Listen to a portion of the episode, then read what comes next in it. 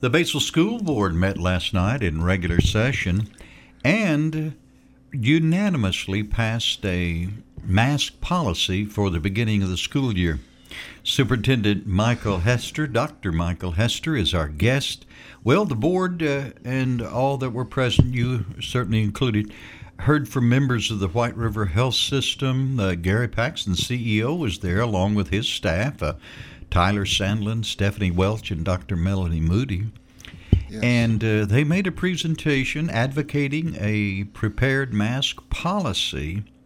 And then all of a sudden, along comes the CDC with a different quarantine rule, which I think is going to help schools. Yes, and that that's part of the catalyst that we need everybody to understand. The CDC last year it didn't matter if you were wearing masks in the classroom or on the bus indoors. If somebody was sick or infected, everybody had to go home. Mm-hmm. This year, they've completely reversed that, which makes this policy then, we're able to customize this policy. Now, if anyone three to six feet from each other in the mm-hmm. classroom, right. teachers, kids, cooks, bus drivers, mm-hmm. if they have a mask on, whether they're vaccinated or not, that we do not have to quarantine them. And that's brand new, that's hot off the press. That mm-hmm. people aren't understanding that's part of this mask game mm-hmm. that we've got to play as well as be healthy. But they are telling us kids that are in the room masked up mm-hmm. can now stay in school if they have mask on. So that makes this mask indoor policy that much more important. We can now keep everybody in school and not have to send all these quarantines home. And then families were frustrated last year. That's why they went virtual because sure. they wore masks and it didn't matter because mm-hmm. they were still getting quarantined. Mm-hmm. That has changed. That is the game changer. Mm-hmm. And that's why the board wanted to customize with our health local health officials mm-hmm. we customized this to where this mask policy now works for us it keeps our kids in schools and uh, gary you said to me what we learned from last year is on-site learning is more valuable than ever we know now more than ever right. so keeping kids on site so that we don't disrupt the loss of learning or the abuse that we've seen go on in our families. That's more important. So if it means just masking up with each other and the CDC's become very reasonable with this for us mm-hmm, yeah. and we'll honor it, we can keep everybody in school if we simply wear a mask on indoor situations. Now, really, what we're talking about, Dr. Hester, is indoor policy because uh, outdoor. No, right. No mask. Good Outdoor, policies. no mask with the fresh air. And again, I think that's part of you know them being reasonable, mm-hmm. and we are asking people being be aware of social distancing, of uh, washing your hands, um, and trying to do the things that you can do, but at the same time, outside fresh air, that's not an issue. Right. This is only for indoors. Mm-hmm. And then we get into situations with, okay, what if my kid's in a gym practicing or in an, or an indoor facility for athletics or activities?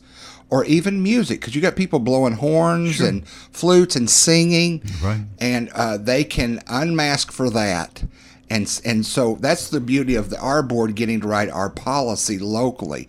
We can make it fit for us. PE and recess. PE, if they are if they're doing a classroom activity, they'll mask up. But if they're doing a rigorous exercise, we all understand about the oxygen sure. and breathing. And, and if it's an indoor thing, mm-hmm. uh, if they're going outside, it doesn't matter. But right. indoors, if it's rigorous, they can take it off just for the breathing purposes and things.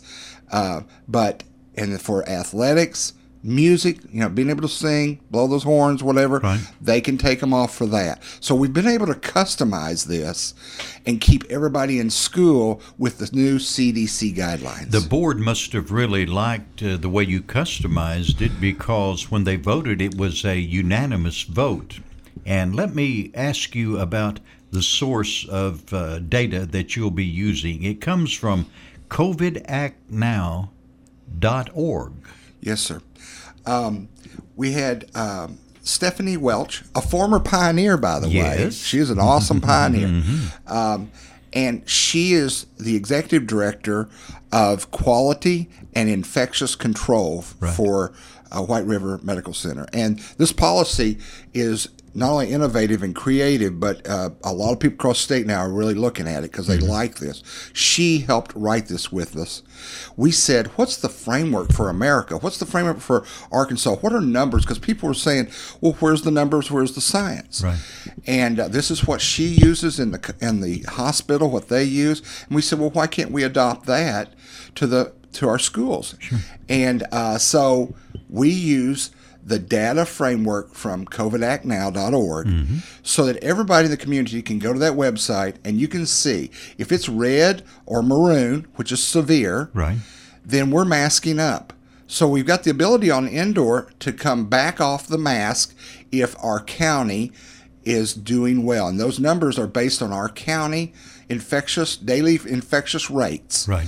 And if it gets down below a certain number, then it turns uh, orange, yellow, and green, and then we can ma- uh, take mask off. Right. So that gives us the flexibility to be reasonable with what's going on around us. And it only when it's red would you require mask.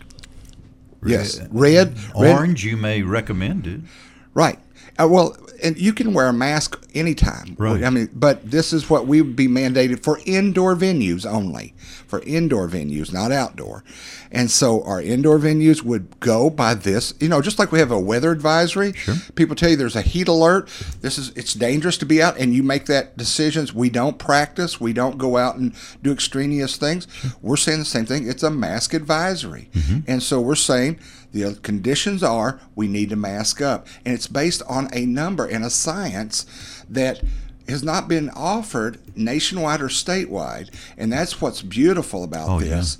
Is it's based on some a website everybody can watch. It's consistent, and it's based on numbers we all can get down, and it's based on our local numbers, Right. not something off across the country, Sure. across the world.